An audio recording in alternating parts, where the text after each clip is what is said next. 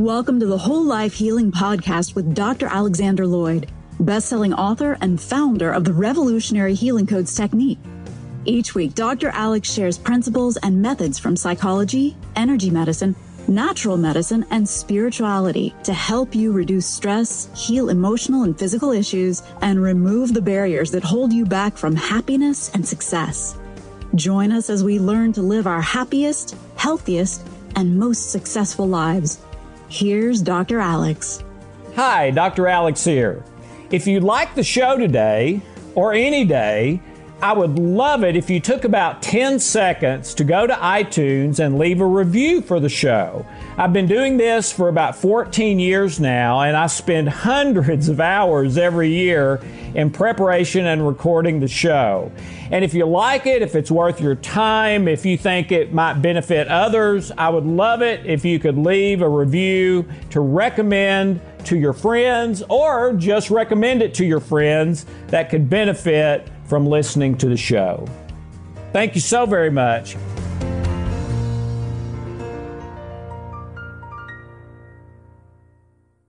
Since we are going to be talking about issues of health and well being, we wanted to make sure that you understand that this information is not intended to cure or heal anything. Everything in the presentations is the opinion of Alex Loyd. You should always check with a licensed healthcare provider about any specific health concern you may have.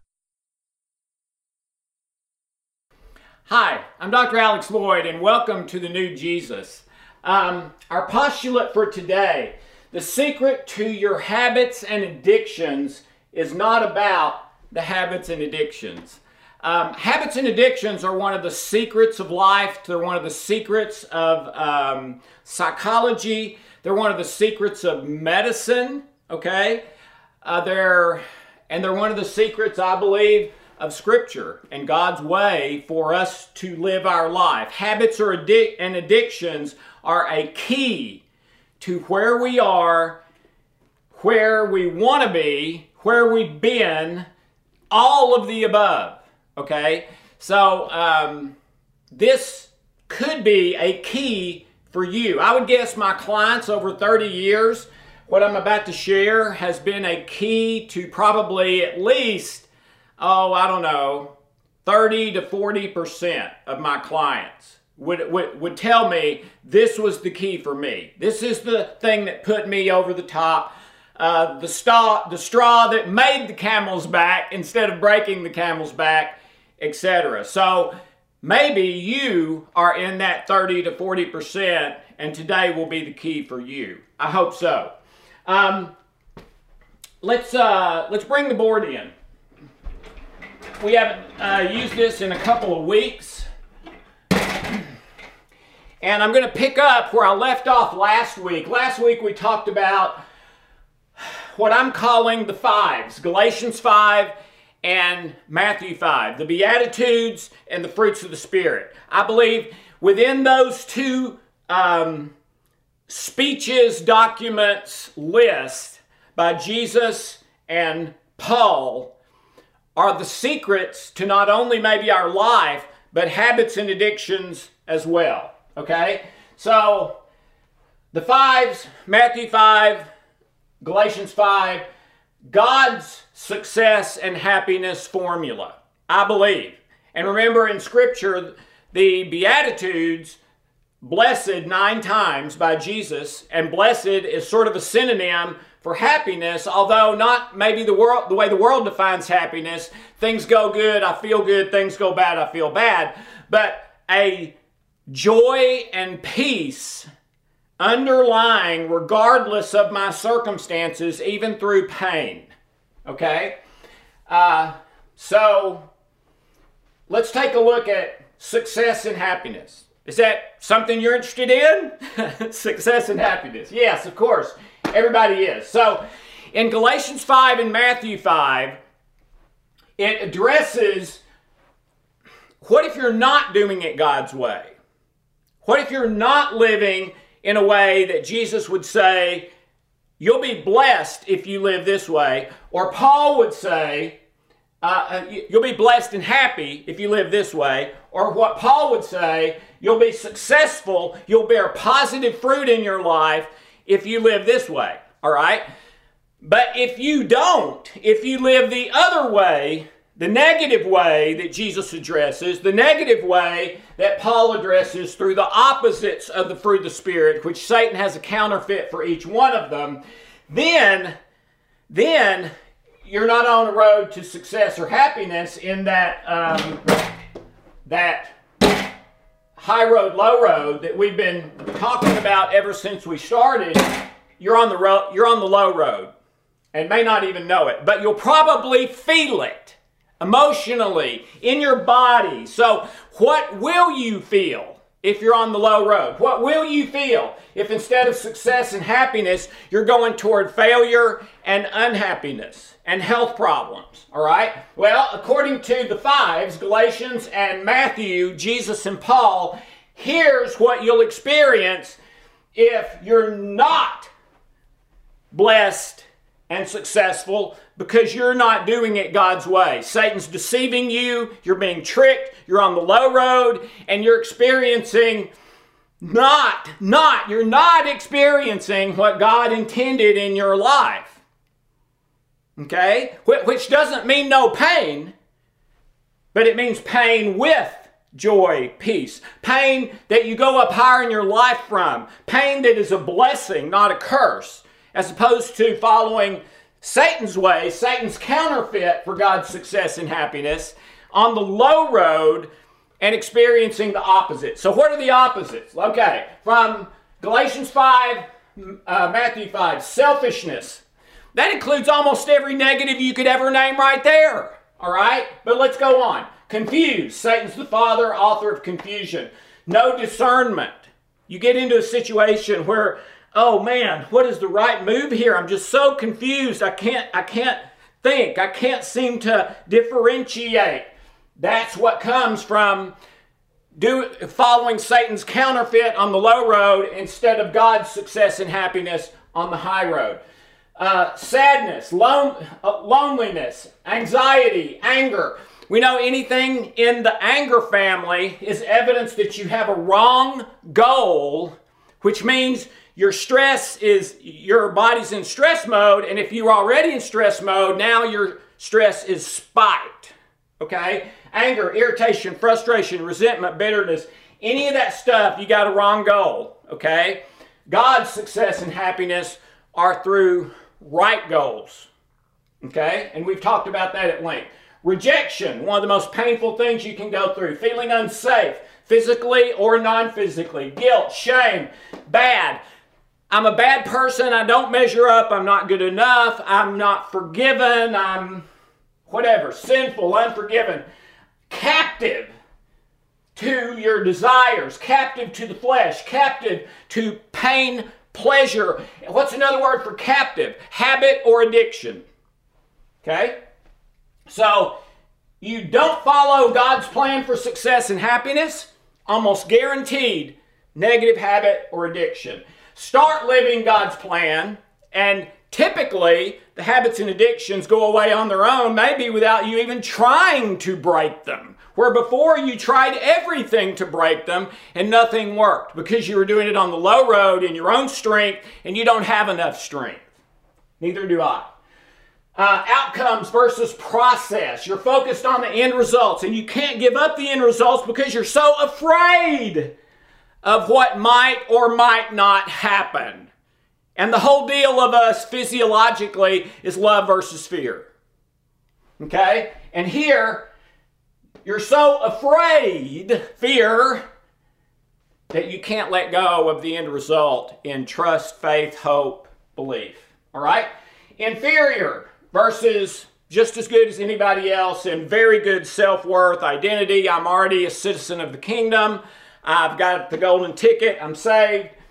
Uh, or superior, that's just another side of the same coin. Either one is an indication you're on the wrong road. Um, revenge or getting even or hurting someone? Do you rejoice when great things happen to other people, even people who you've been crossways with or you would consider an enemy? Or do you rejoice when good things happen to them? And do you weep and genuinely feel bad in your heart when someone else is hurting? Okay? Empathy is the measure of love. That's the definition for it. Okay? What is empathy? Feeling another's pain. And I believe it would also be feeling their success and being joyful with them. Okay? So, is there anyone in your life, even if you've not seen them in 30 years, that if you heard something negative had happened to them, you might say, oh, that's terrible. But inside, you would, I'm kind of glad about that. Or you like seeing other people pulled down because it makes you feel higher up. All right? Um, but getting even, revenge, um, a poor future versus that great reward for me and inheritance that is guaranteed me. Okay? So here I look at my future and it doesn't look so great. Here I look at my future and it's a completely done deal to the point that I don't have to be afraid of anything and can live completely free, very little stress, love, joy, peace, learning lessons, going up higher, prioritizing relationships, etc. And punished is the last one. You feel punished or that you are you should be punished. All right? Um, I believe God doesn't punish anyone.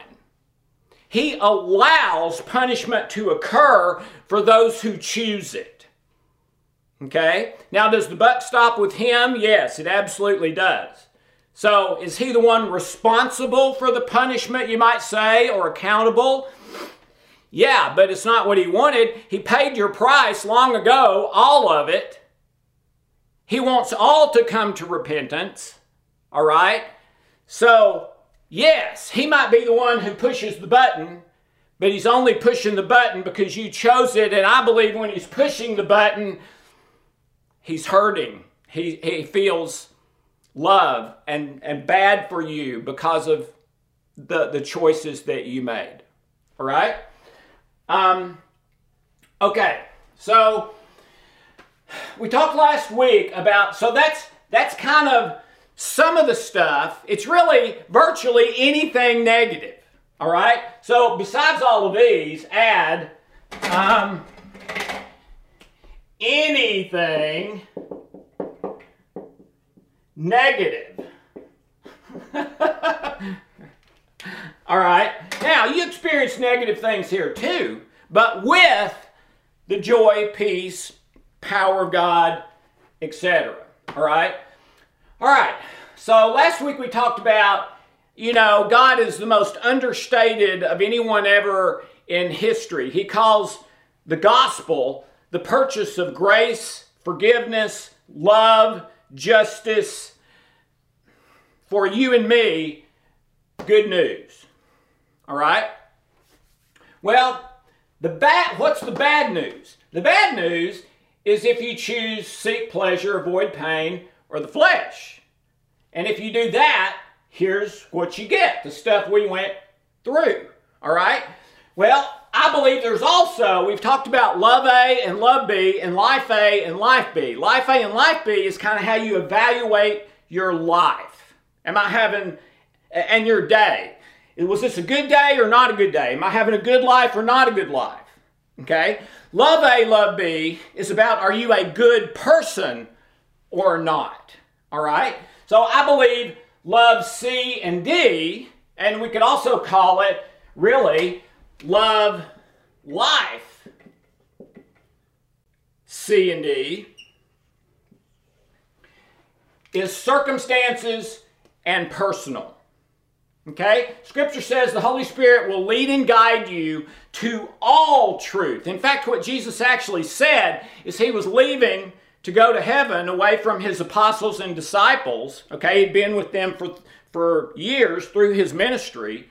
And he is saying, It is better for you if I leave you. I've, I've been with you day and night, healing everyone that came creating uh, food from nothing, uh, protecting. I mean, you know, everything, everything. I mean, how secure, how secure would you feel if you were with Jesus and knew who he was and were in right relationship with him 24 7, how, how secure or insecure would you feel? I'd feel totally secure. I wouldn't have a care in the world. All right? Well, I believe that's love, life, C or D. All right. So, C, love or life, C is your circumstances. There's no way in this book that we could have every possible circumstance addressed that could ever happen to any one of us. It's impossible. And that's where, why it says uh, in Revelation if everything was written, uh, the whole world could not contain it. All right? Well, that may be a little bit of a metaphor, but I hope you get the point. If, if the whole truth about every circumstance for every person God had put into print, I mean, it would be, you know, and we have enough trouble with this size, right? Of getting it right. All right? Well, that would be almost untenable. All right, so circumstances. All right, I come to this circumstance. First of all, um, is there a definitive black and white, right or wrong? Okay, if there is, then as long as I'm sure about that, search scripture, pray, I, I do that. All right? What if there's not a definitive right or wrong? How do I choose which way to go? I pray, call on God, Jesus, the Holy Spirit, asked to be led and guided to all truth about this situation, okay? And and I'm I'm happy, ready, maybe not happy, I'm willing to do whatever you want, Father, if you'll just show me what that is, okay? And I wait on the Lord. But then I've also got personal. So maybe in this particular situation, what the Holy Spirit says to me or, or indicates to me by thought, by feeling, I, by however it happens, all right? But if what the Holy Spirit communicate, what if the Holy Spirit communicates to me that in this circumstance in my life to do this would be wrong? Maybe not for anybody, but for me. All right? Okay, well then what should I do? I shouldn't do it because the Holy Spirit's telling me it's wrong for me, even if it's not wrong here. Okay? All right, well, what if the whole, if that happens, what if you're in that exact situation, same circumstance, but the Holy Spirit tells you it's okay for you to do that, or even the best thing for you to do? Okay, well, that's what you should do. So, you, wait a minute. So, you mean God might direct one person to do one thing and another person to do the completely different thing in the same circumstance? Yeah, that's exactly what I'm saying. You'll be led and guided to all truth, the truth for you, for your success and happiness that's unique to anyone who's ever lived. All right? And, and it's even more complicated than that because maybe for me, you know, it, it, let's go back in this circumstance, for me, maybe the Holy Spirit said this is wrong. For the same circumstance, the Holy Spirit told you it's okay. Well, maybe six months later, I'm in that circumstance again, but this time the Holy Spirit tells me it's okay and tells you it's not okay. Is that possible scripturally? I believe it is. Yes. And the scripture says if you do something believing that it's wrong for you, then it is wrong for you. And that very scripture indicates that there are circumstances and personal situations where in one situation it would be right and another it might be wrong. Okay? So, how do you discern that? You can't just discern that by is it pleasurable or is it painful? Because that's not the right criteria you, you define it by circumstances, you define it by prayer. Um, the Holy Spirit will lead and guide you to all truth, but you've got to ask, you've got to listen. He tends to speak in a small, still voice. And then if if he speaks, doesn't mean it's going to be audible or anything, thought, feeling, but if you feel like, ah, I think that's I think that's the Holy Spirit. I think that's Jesus. I think that's God. Well, well how would you discern that? Well, first of all, you got to get right. You got to quit living this way. You got to get on that high road somehow. You might have to do some manual healing of your heart junk before you can, but you need to get to a place where you can hear the Holy Spirit. Now, when Satan tends to tempt us, which we've talked about before, and try to get us from God's grace and being in a state of grace and saved to being not saved, or maybe He can't do that. He can't keep us from being saved, maybe, but He just wants to mess up our life or keep us from affecting anyone else. All right? How does Satan do that? In my experience, Satan tends to speak in my voice. So when I think it, I think it's me deciding to do it or thinking that's the best course.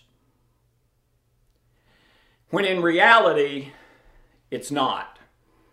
The other way Satan does it is by pushing the buttons on my body lust of the flesh, lust of the eyes, pride of life. Lust of the flesh is everything fleshly drugs, alcohol, baths, massages, food, drink, um, sleep, comfort, recliners, blankets, you know, temperature, air conditioning, uh, lust of the eyes, money, and things that money will buy predominantly, pride of life, what's going on in your heart, the intention of your heart. Okay?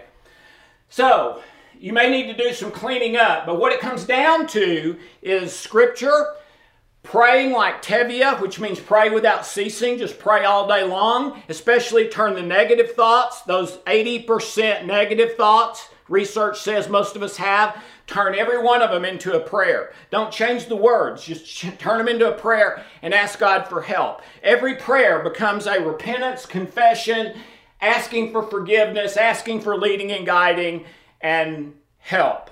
All right?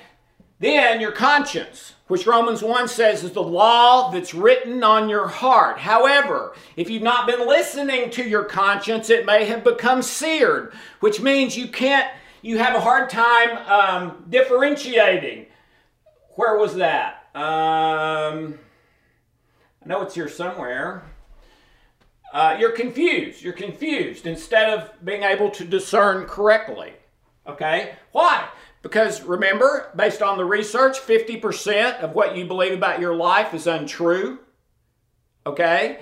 And you're making decisions consciously based on that 50% lies. And your unconscious mind or spiritual heart always leans to the negative, just left to function on its own, tied to our survival instinct. It only shifts to the positive if we intentionally go there and commit and choose love no matter what. That's the only exception to that, where the heart or unconscious mind will tend to shift us from negative to positive. And we've done teachings about that um, in the past. Uh, the four steps of grace, uh, the four steps of success. Number one, love. That's on the big board back here, the backdrop. Number one, love. Number two, an intention only for good in everything you do. Number three, do your absolute best with everything you, you do. Not 99% your best, 100% your best. And number four, invest every day in relationships and let that be your priority. So, the Holy Spirit, Scripture, Tevye prayer, your conscience, the four steps to success and grace and Galatians 5 says, stay in step with the Spirit. Okay? Well, I'm going to just shift that a little bit to stay in the spiritual. As you walk through your day, try to have the intention of always, no matter who, who you're with, where you are, what you're doing, staying in the spiritual as opposed to spiritual, mental, physical. Okay? You remember our um, you remember our minus 10 to plus 10 scale that we've talked about a lot of negative to positive and how everything is really kind of on a negative to positive. It would really be Hertz, but for the sake of simplicity, let's consider that. All right? Well, to stay in step with the Spirit means I'm wherever I go, I'm prioritizing, and my intention is to be more in the spiritual than the soul, the mental, or the body. All right? And in my experience, if someone is focused on the body, which could either be pain or pleasure, all right, they tend to be in like minus five or worse body. Okay? If they're focused on the soul, the conscious mind, will, and emotions, they'll tend to be somewhere around zero. Soul, mind. And if they're focused and their intention is the spiritual, they'll tend to be plus five and above. All right? So, very few people to, are living predominantly in the spiritual. I would say most people live in the soul mental, and then when a body thing comes up, they kind of um, relapse into that. But then after after that sinful body thing maybe is over, where I gratified my desires in an unhealthy way, I tend to go back to, okay, my intention now is back on the soul and the mind. And so maybe I go from minus five, minus nine back to zero, minus one, plus one, whatever. But even, even so, I'm still, there's something missing. It's not horrible, but it's not great either. All right? Where when I'm in the spiritual, really, even when the bad things happen, and they will, I'm still okay. Okay? All right. And if you can do that, then God comes, well, God will be faithful to his promises. And all those things we talked about uh, last week and the week before. The names of God, the character of God, and who God says you are. Okay? Those things are the definition of success and happiness. So go back and look at those if if you can't remember what they are. All right? And I believe that is happiness and success God's way. Emotional well-being God's way. And I also believe it's the only way you can get to happiness, success, and emotional well-being at a plus 5 or more out of 10 in your life. I think it's the only way you can get that high is doing it God's way. Now, if you're just committed to love, but without God, I'm an atheist, but I still believe in love, which to me doesn't total make, totally make sense, but that's we've already talked about that and maybe a discussion for another time. Um, but I believe this is success God's way. And it's largely, um, the word I hear the most is effortless. Not painless. There is pain, but relatively, at least compared to the way they used to live, effortless. Okay, the, the physical, we talked about um, up here, there's physical body, soul, mental, mind, will, emotion, and spiritual. The physical, it tends to be anger, lust, pain, pleasure. Down here, what I'm suggesting is do a percentage. All right? What percentage of my day am I focused on the body physical, which would include um, lust of the flesh, drugs, alcohol, anything physical, anything pleasurable or harmful or unpleasurable to the physical body, etc., etc., etc. So, what percentage of your day are you focused on the body, the physical? What percentage of the day are you focused on the soul, the conscious mind, will, and emotions? And what percentage of the day are you focused on the spiritual? Love, joy, peace, prioritizing relationships, those four steps that we um, have been talking about every week and we just referred to a second ago. Do a percentage on that. Do a percentage on an average day, do a percentage on a really good day, do a percentage on a negative day, okay? And, and I would keep tracking that, okay? Today, what would I say as far as uh, body, soul, spirit? Where was I today in those percentages? And and and were there places where I should have gone to spiritual or maybe even mental, but I stayed in body just to gratify myself or, you know, to get away from some pain or whatever. Right? So I would do a percentage.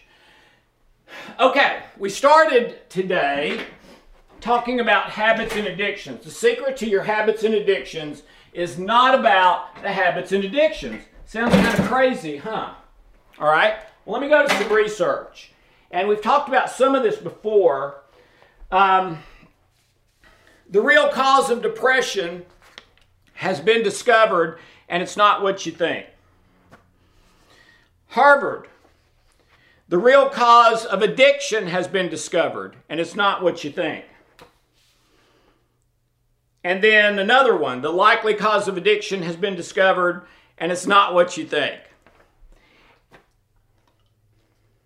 All right. So so what what is it? What is the cause of depression? What is the cause of addiction? What is the cause of of those things. Now we we saw we've been talking about earlier where that the research indicating what's the cause of disease is always your memories. That was the research out of Southwestern University Medical School and Medical Center. In every memory that's causing a problem, there's an untruth. The untruth creates a wrong belief, and your beliefs are the composites of all your memories about that issue. Okay, so you've got all your beliefs about Chevrolet, all your beliefs about church, all your beliefs about God, and sort of the compilation of all of those determines where you fall on the minus 10 to plus 10 and, and scale. So if you've got a bunch of beliefs that say, hey, Chevy is the best no matter what anyone else says, then that's probably what you're going to think, okay? And feel and say and get into arguments about, all right? And that's why to change that, you either have to be touched by God sometimes or do some manual work with things God has put into nature that we can use to do that. All right? I would much rather be just touched by God. But but anyway, let's talk about this habit and addiction thing. 1 in 10 people have a major addiction. I mean, this is serious, life-threatening, etc. 75% never receive any treatment or help.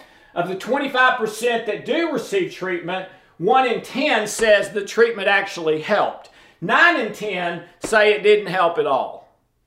All right? There's a 99% relapse rate with pretty much any major addiction you can name that's going back decades.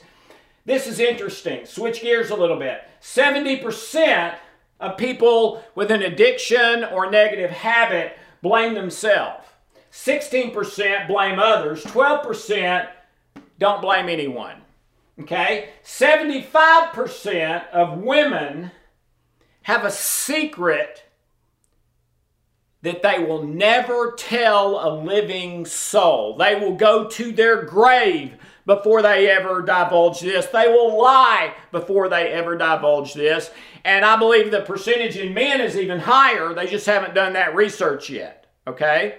All right? Well, a lot of these secrets are about habits or addictions. Right? Okay?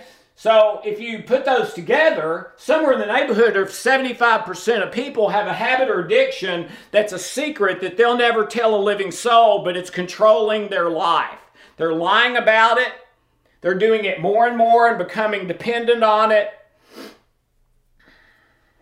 And it's causing them negative feelings, emotions, thoughts, behaviors, etc.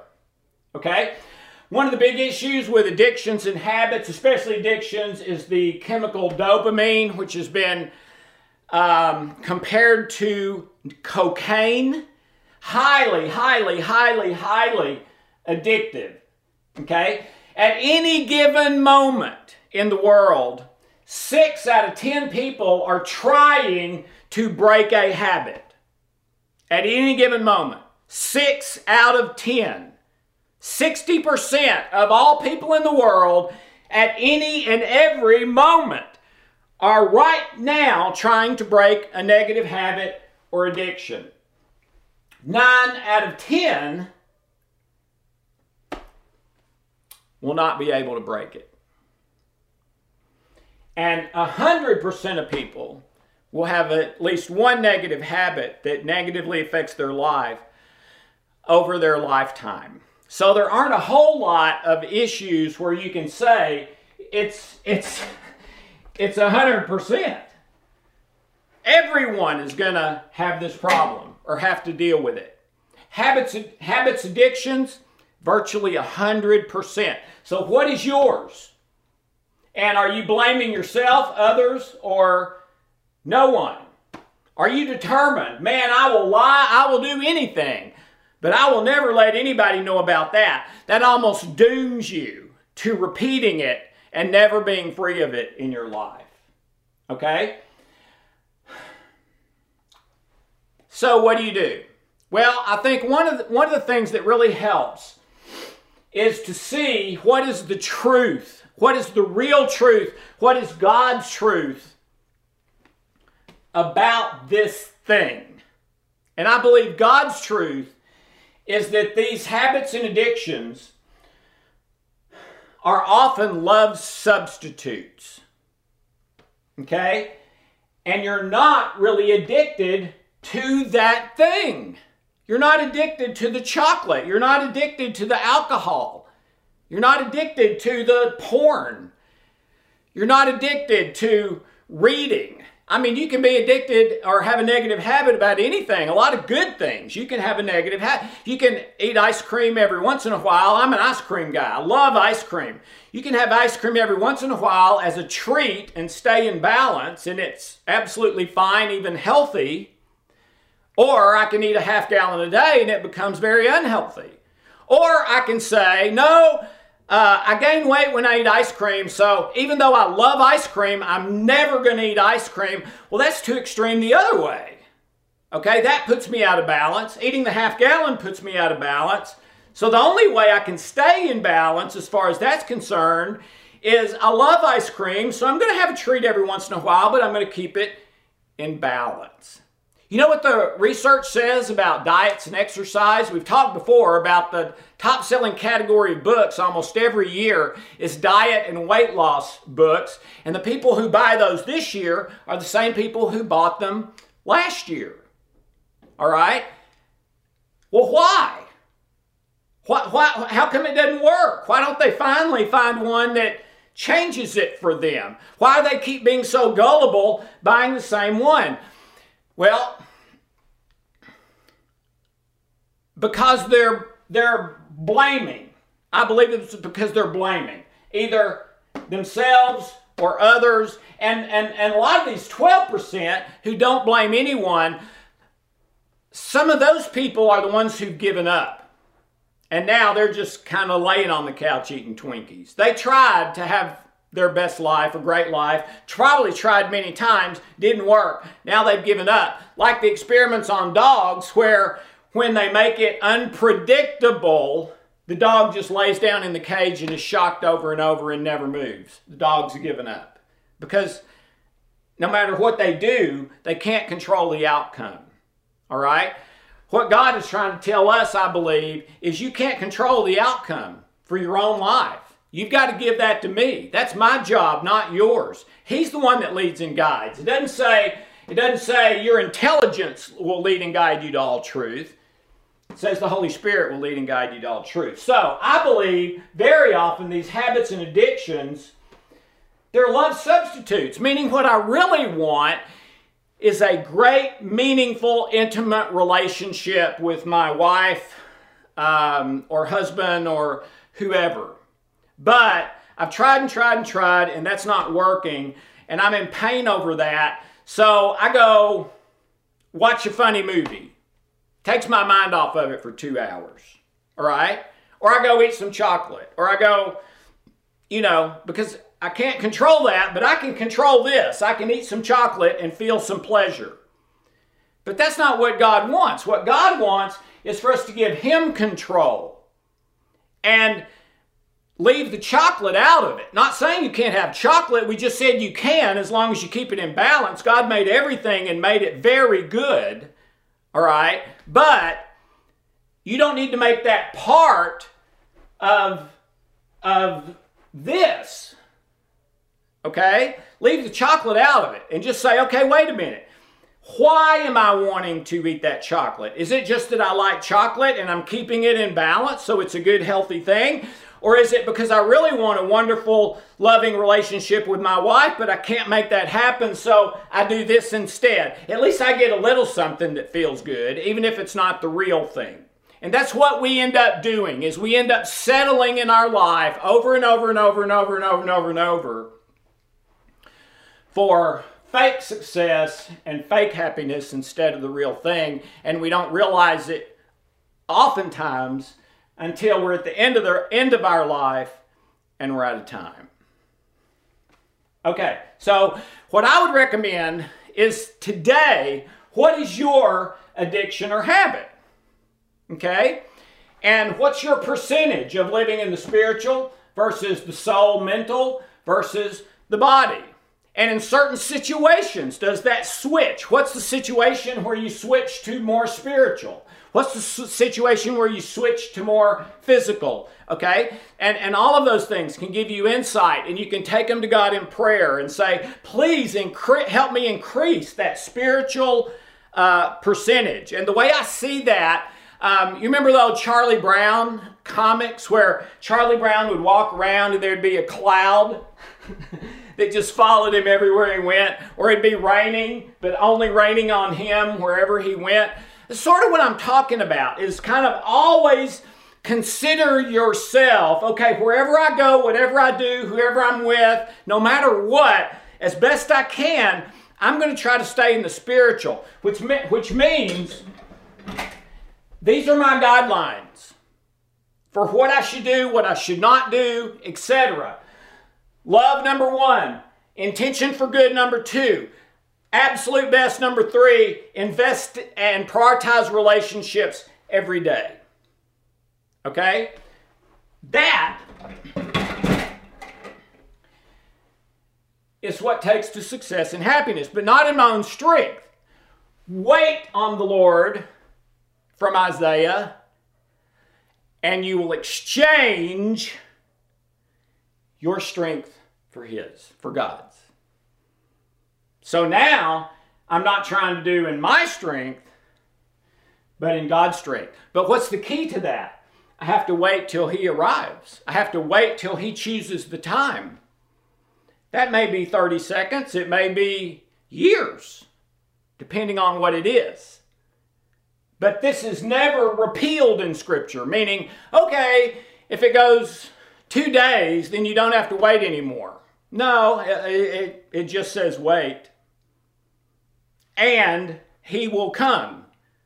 Kind of the field of dreams thing, but it doesn't say when or under what circumstances. And it may be different, again, in different situations and for different people. Okay, so the next time you're tempted, or, or maybe you're not tempted, you've done this habit or addiction so much, you're not really tempted anymore, you just do it without even thinking, without resistance it's become your norm, all right? Well, try to stop yourself and say, okay, wait a minute, wait a minute, wait a minute. is this a love substitute? Why do I want the chocolate? Why do I want to do the porn? Why do I want. And what I'm suggesting, it's not because of the taste of the chocolate or the caffeine in the chocolate. It's not because of the porn and what you're imagining. Yeah, that's a component and that's part of it. But what you're really addicted to, I believe, is the chemicals in your brain that have been compared to cocaine and is an absolute rush of chemicals and hormones and brain state when it occurs that is highly, highly, highly, highly addictive. So, is your habit or addiction about the chemicals in your brain and not the thing? And I believe the answer very often, high percentage of the time, is yes. So, when you're tempted by the thing, start asking yourself, okay, whoa, whoa, whoa, wait a minute. This, this, I'm either interested in this for pain purposes or pleasure purposes. Which is it? Is it pleasure or pain? Could be both in some circumstances. Okay.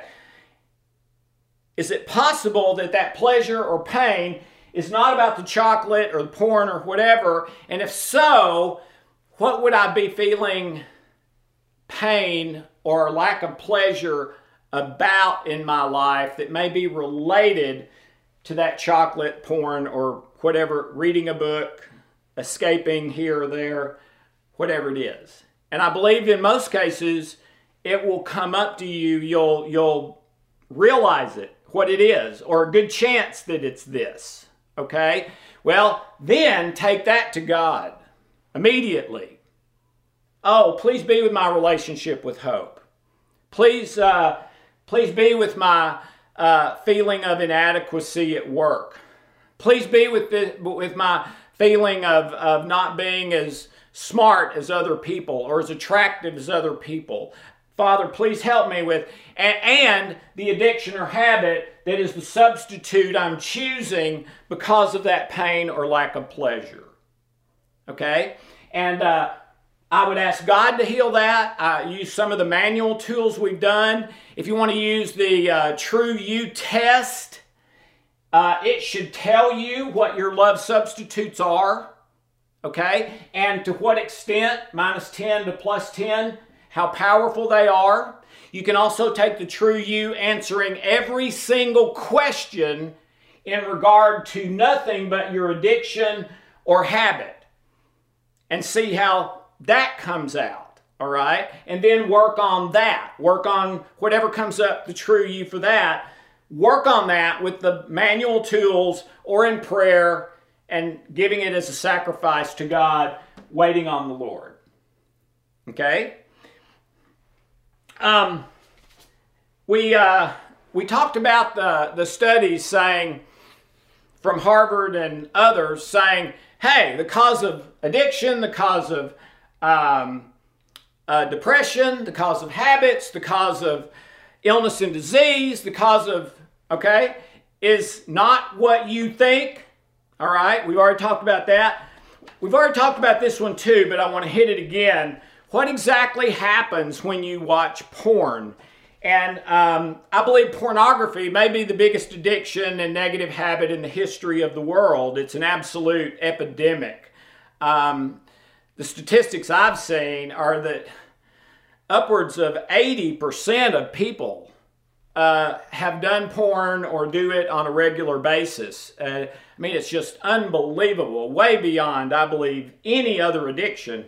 And so they were studying it because it's become so big. Now, some people don't think it's an addiction or a habit, they think it's absolutely normal and fine. Okay, I disagree with that. It's objectifying a person for money or for, in this case, sex. And another indication that it's a sin or not okay is that very often when people are addicted to porn and do it a long time, they lose they lose their desire. Well, no, I shouldn't say it that way. Their desire for porn is greater than desire for healthy sex. And man, that is, you, want to use a popular phrase? That's messed up. Okay?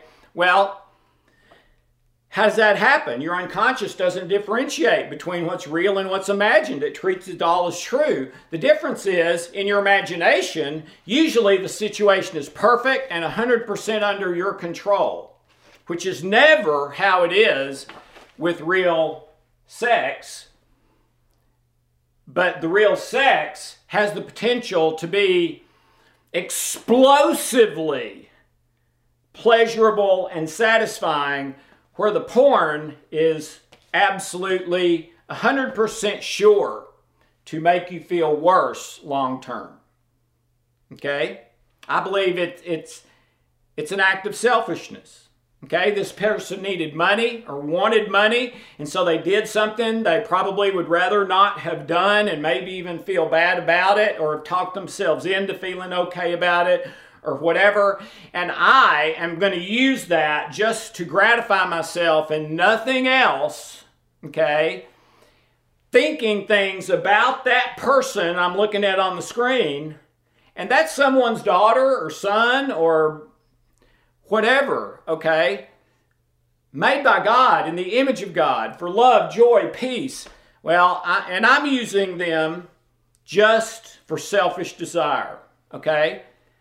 Well, maybe you say, well, that was their choice, though. Probably not just an out and out choice. Probably felt to some extent like they didn't have much choice. At least most of the people addicted to that that I've worked with. Okay?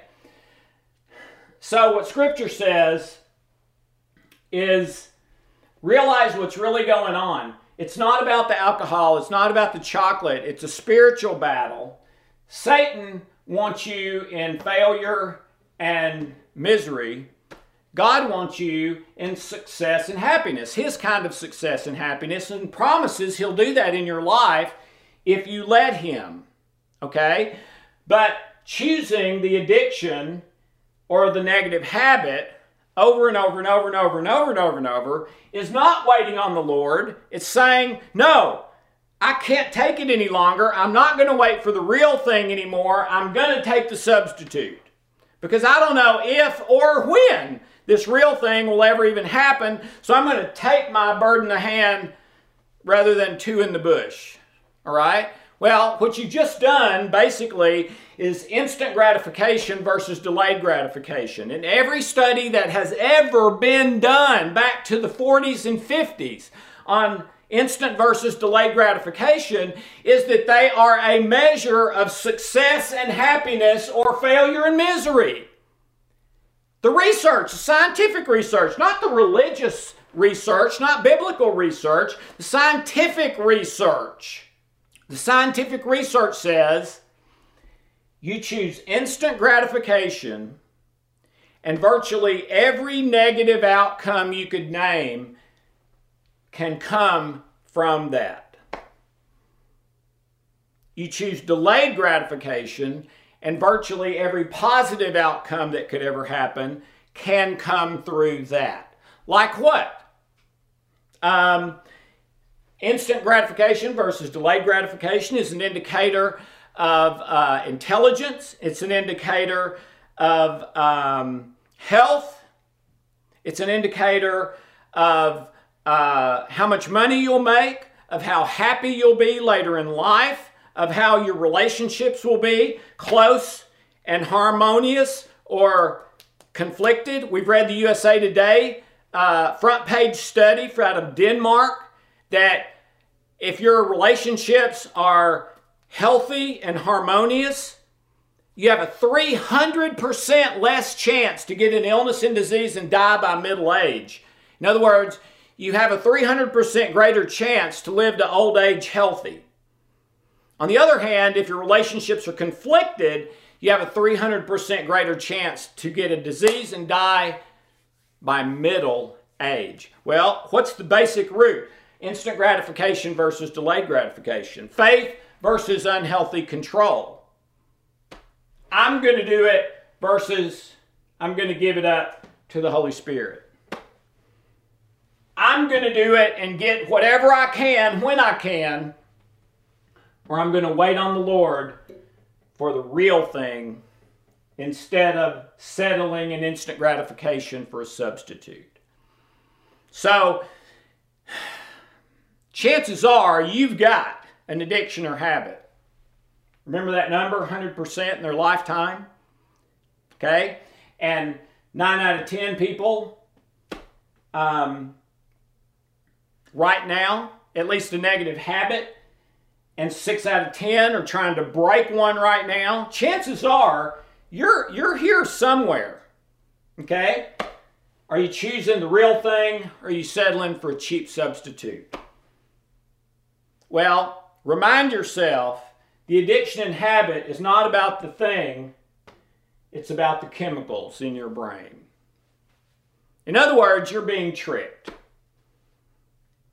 Okay? And typically you're falling for it over and over and over and over and over. The chemicals in your brain are always going to be short lived and only satisfy you for a very short period of time. They're cheap substitutes. Okay?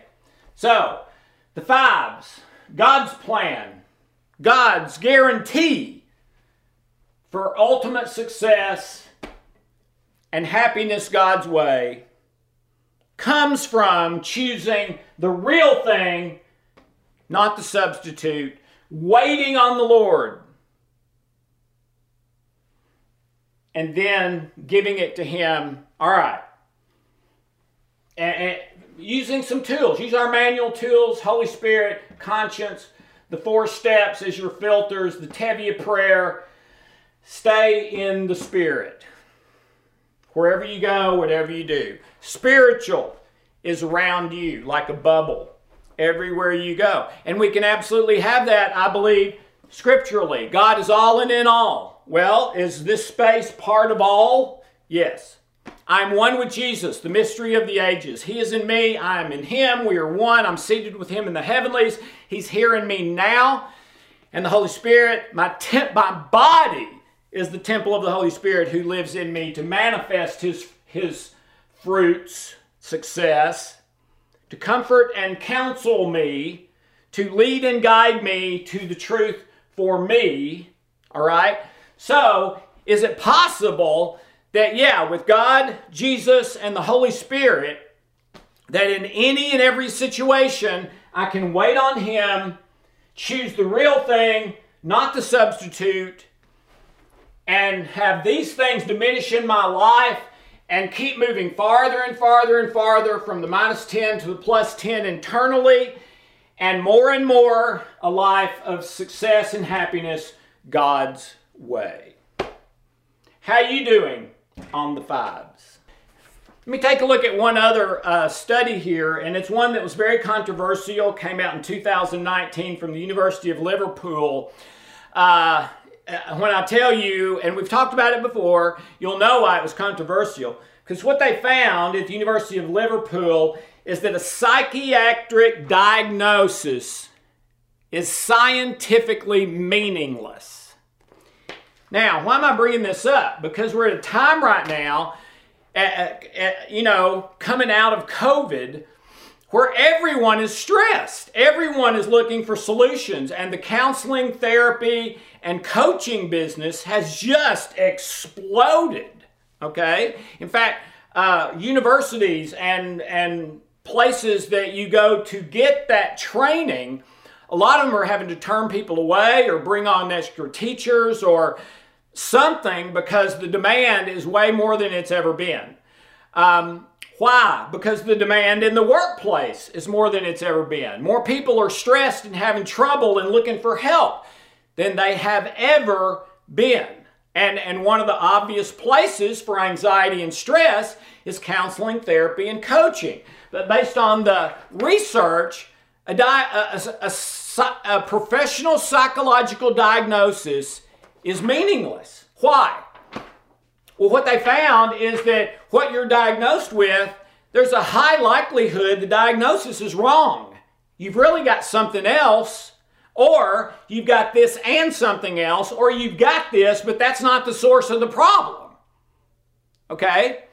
Well, how could that be? It could be because there's never in history been a single double blind study on counseling therapy or life coaching. It would be unethical. You'd have to give the control group the wrong advice, which could hurt their life, which means it's unethical.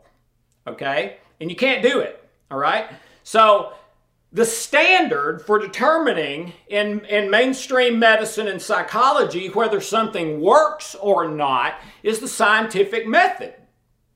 Double blind with a placebo group, controlled, randomized, independent, university, all that sort of thing. There's never been one of those in the history of counseling, therapy, and coaching.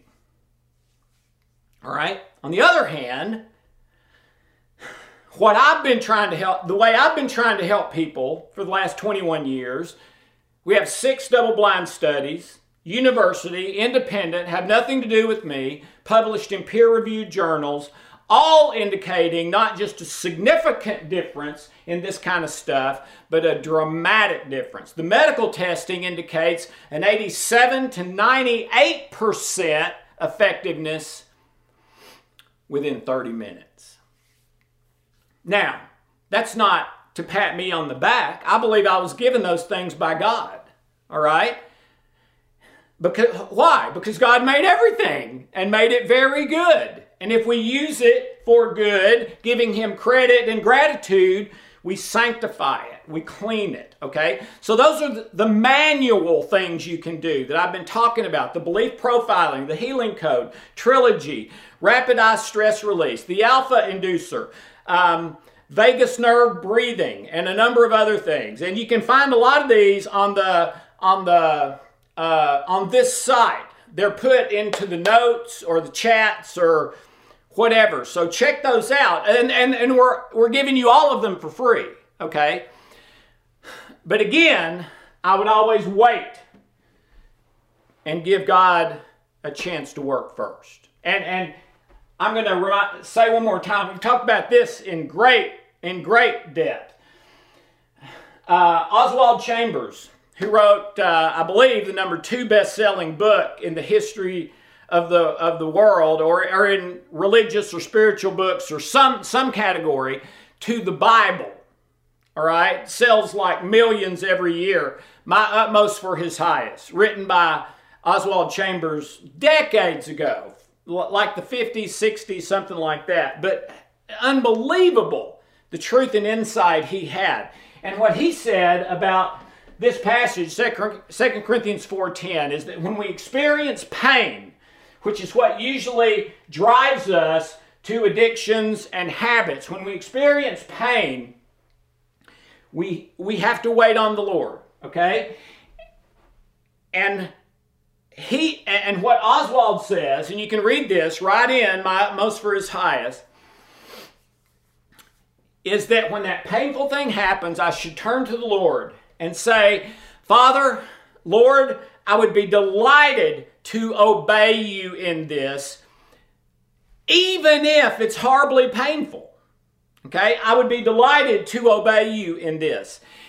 And Oswald says that if I will do that, that Jesus will immediately move to the forefront of my life. You might think of the steering wheel, and Jesus the life of Jesus will manifest in my mortal body. Okay, well, when I used to have acid reflux, you think it would have helped at all if the life of Jesus was manifested where that acid reflux was? I do. When I'm tempted to do porn or some addiction or habit that's a love substitute and out of balance, if I wait on Him, if I will turn to Him, give it to Him, Lord, I'd be delighted to obey you in this, even though it's killing me, because my love for you overrides the pain. And I'm gonna, I'm gonna be faithful to these ways of living my life, your way, rather than the seek pleasure, avoid pain way, the fear way, all right? And would his life, would, would, would Jesus at the steering wheel of my life, he'll move to the forefront of my life, Oswald said, with him steering me, am I going to be on the high road or the low road? With him steering, I stay on the high road. Okay? So, um, next week, I think I'm going to start here on this Wait on the Lord, Second Corinthians, and how that practically applies to breaking habits and addictions. Okay? But really meditate over this this week. Is your addiction or habit not about that thing, but about the chemicals in your brain? Are you really addicted to the chemicals in your brain? And what the porn research found is that when you think about doing something that you believe is wrong for you, which is the case typically in porn, maybe not 100%, but typically, all right? When you do when you imagine doing something you believe is wrong, the hypothalamus in your brain doesn't release the love chemicals only, doesn't release the fear chemicals only, it releases all the chemicals at the same time. And it is a tidal wave rush that maybe is only secondary to orgasm as far as a physical pleasure in this life. So you see how those might go together, all right? Um, but, but, I believe more times than not, you're doing the habit and addiction for the chemicals, the rush, not because of the thing. Well, how dumb is that? Okay? You're you're you're building a swing set and someone comes, "Oh, hey, you're building a swing set. What's that for?" "Oh, it's to hang laundry on." What are you talking about? That's not, that's not, that's not what that's for, okay? Well, this moment in your life, very likely, is not for you to choose the substitute. It's not for you to choose the seek pleasure, avoid pain. It's not for you to choose the, the pleasure of the rush in your brain. It's for you to show your faith which is really God's faith. It's one of the fruits of the Spirit. It's in us and through us. It's a time to wait on the Lord and show that I'm committed to the good news. I'm committed to the Holy Spirit leading me, the, my, the leading and guiding of my conscience, the four steps of grace and success, uh, praying without ceasing, um, and God five C's. I'm committed to that. And in this situation, how do I choose that rather than the love substitute? Well, it helps to know exactly what you're doing and why. And I believe for most people, they're being deceived into believing it is about the chocolate, or it is about the porn, or it is about the reading. I just really love to read. No, you don't. You're trying to get away from this other bad feeling, and that distracts you or makes you feel a little pleasurable because you like the book. Okay? It's an escape, it's a substitute. All right? Well, do you want to get to the end of your life and say, I live my life all about substitutes? Or you want to get to the end and say, yeah, I found what was real and lived it. Not perfectly, but I did with, with, with God's leading and guiding and strength. Okay? Well, think about it this week and why you're really doing what you're doing, and that if you're falling into that trap, here's the result, and here's the result. As far as opposed to God's guaranteed fruit, success, and blessed happiness. Have a wonderful day.